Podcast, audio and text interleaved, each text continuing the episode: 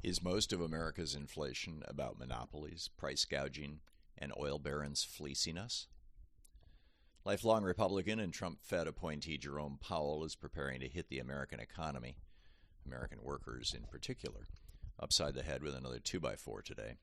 His theory is that enough people get thrown out of work, employers will have so many folks desperate for jobs that they can start cutting pay or at least stop having to offer pay increases. But is out of control pay driving inflation? There's little evidence of that. As CBS News noted, based on Bureau of Labor statistics just last week, quote, when the numbers are adjusted for rising prices, wages and salaries have actually declined 3% over the year. End quote. This gotta cool down the economy pitch from the Fed is, in reality, most likely a case of Abraham Maslow's famous dictum when the only tool you have is a hammer, every problem you face looks like a nail. Interest rates are about the Fed's only tool, and Powell and his colleagues are under mind boggling pressure to slow down or stop prices from rising. So, what's really going on with inflation, and when and how will it end? The cynics among us suggest that American inflation will begin to ease significantly in the months immediately after the election, probably most visibly by February. According to their theory, the captains of American industry are itching to get back to Republican control of one or both houses of Congress so that they can put a stop to Democratic talk of a billionaire tax, investigations into corporate price gouging, and any further regulation of America's largest corporations. To help the GOP along, goes the theory, they've been price gouging the American consumer as hard and as fast as possible. It's a threefer. It pisses off voters, so they'll throw the Democratic bums out, makes CEOs obscene short term profits they can split up among themselves and their senior executives, and is all done under the cloak of invisibility provided by worldwide inflation. Even, the Saudis and Putin got into the act, the story goes, intentionally jacking up oil prices a month before the election to kneecap Biden and his Democratic Party, hoping to see Trump back in office one day soon. Their timing and their weak protestations to the contrary simply give credence to the theory. If this theory is right and Democrats hold the House and Senate, there will be almost certainly a rapid reduction in inflation because the threat of congressional investigations and Biden's regulatory agencies will force CEOs to moderate their notorious greed. If, on the other hand, Republicans seize one or both of the two houses of Congress, they'll do everything they can to crash the economy, so Biden and the Democrats will get the blame, even if that blame is mostly of the how could you have let them do this to us variety. In either case, inflation goes down.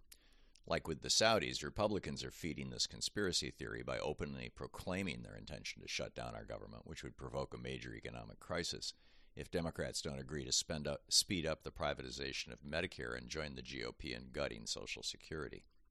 While the GOP conspiracy theory makes a certain amount of sense, it competes with another that's more easily demonstrated and explains why the U.S. is flirting with over 8% inflation, but it's only 3% in Japan. This theory posits that most of America's inflation can be attributed to two factors corporate monopolies price gouging us and oil barons fleecing us. It's just that they're not doing it for political purposes, they're doing it because they can. The simple economic reality noted from the days of Adam Smith is that there are only two things that keep corporate profits within reasonable bounds. The first is competition in the marketplace, and the second is government regulation. America has, over the past 40 years, adopted significant aspects of neoliberalism, what we call Reaganism, supply side or trickle down. This is including in allowing corporations to engage in their favorite way of destroying competition through mergers and acquisitions. In 1983, the Reagan administration instructed the Securities and Exchange Commission, the Department of Justice, and the Federal Trade Commission to essentially stop enforcing our nation's antitrust laws that dated back to the Sherman Act of 1891. The result is, as anybody old enough to remember the 80s can tell you, was an explosion of merger and acquisition activity, the so-called M&A mania. Greed is good was the mantra of the time. Chainsaw Al Dunlap was a pop culture hero for firing over 20,000 people after slamming companies together, and Michael Douglas starred in a cautionary tale aptly titled Wall Street. As economist Thomas Philippon noted in his 2019 masterpiece book, The Great Reversal How America Gave Up on Free Markets, when you add up all the little ways these new corporate behemoths rip us off, The average American household pays $5,000 a year more for the necessities of life than the average European or Canadian household. It turns out that a nation can have he- heavily regulated monopolies, like Japan does broadly, and we do with water and power utilities, and used to do with AT&T when they were America's only phone company. Or you can have price gouging that costs, well, 5000 a year per family. To avoid the problem of monopolies engaging in price gouging, countries do what's countries do what's common among European nations, rigorously enforce anti-monopoly laws to prevent any one corporation or handful of corporations from controlling large chunks of any industry or retail sector. But as noted, America abandoned that in 1983 as part of the Reagan Revolution. So here we are with the worst of both worlds. We allow monopolies, and we don't regulate profits.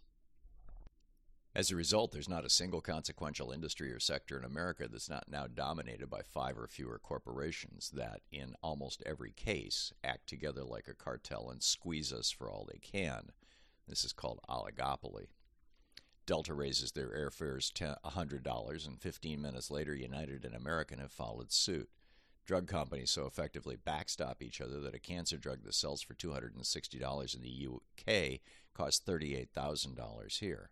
Our largest health insurance companies steal literally billions from Medicare, and because they do it so aggressively and so frequently, the government is swamped and rarely even gives them a slap on the wrist.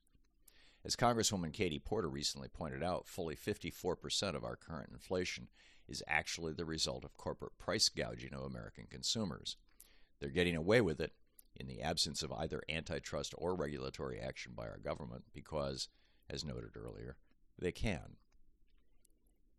Katie Porter tweeted, For every extra $1 you're paying due to inflation, 54 cents is going right into the pockets of big corporations. Wall Street is price gouging families to earn sky high profits, jeopardizing our entire economy in the process. But what about inflation worldwide, some will ask? The world opening up after COVID drove the initial inflationary surge all around the planet. And here in America, once our companies and, and oligopolies jumped on the price rising bandwagon, they simply use those initial conditions as an excuse to continue to jack up prices to nosebleed levels. If 54% of our inflation is price gouging, now that supply chains are recovering, there are still problems with chips. Most of the rest of our inflation is caused by increases in the price of oil echoing through our economy. Inflation in Europe is largely driven by the explosion of energy costs there, the result of Russia's genocidal invasion of Ukraine and the resulting disruption of world oil markets. We could be energy self sufficient, as I noted last week, if we just rolled the clock back seven years and stopped exporting oil. But Europe doesn't have that option. The most important takeaway from today's inflation crisis is that we must get our corporations back under control if we're to have an economy that works for us instead of just for the billionaires and their companies. The Biden administration is now starting to enforce our antitrust laws again, which is a very good thing. They just blocked four hospital mergers, the Random House Simon Schuster uh, merger, and are looking at the giant grocery store merger plan with a jaundiced eye. President Biden is also talking about windfall profits taxes, recently comparing American oil companies and refineries to war profiteers, which will also constrain corporate abuse of American consumers.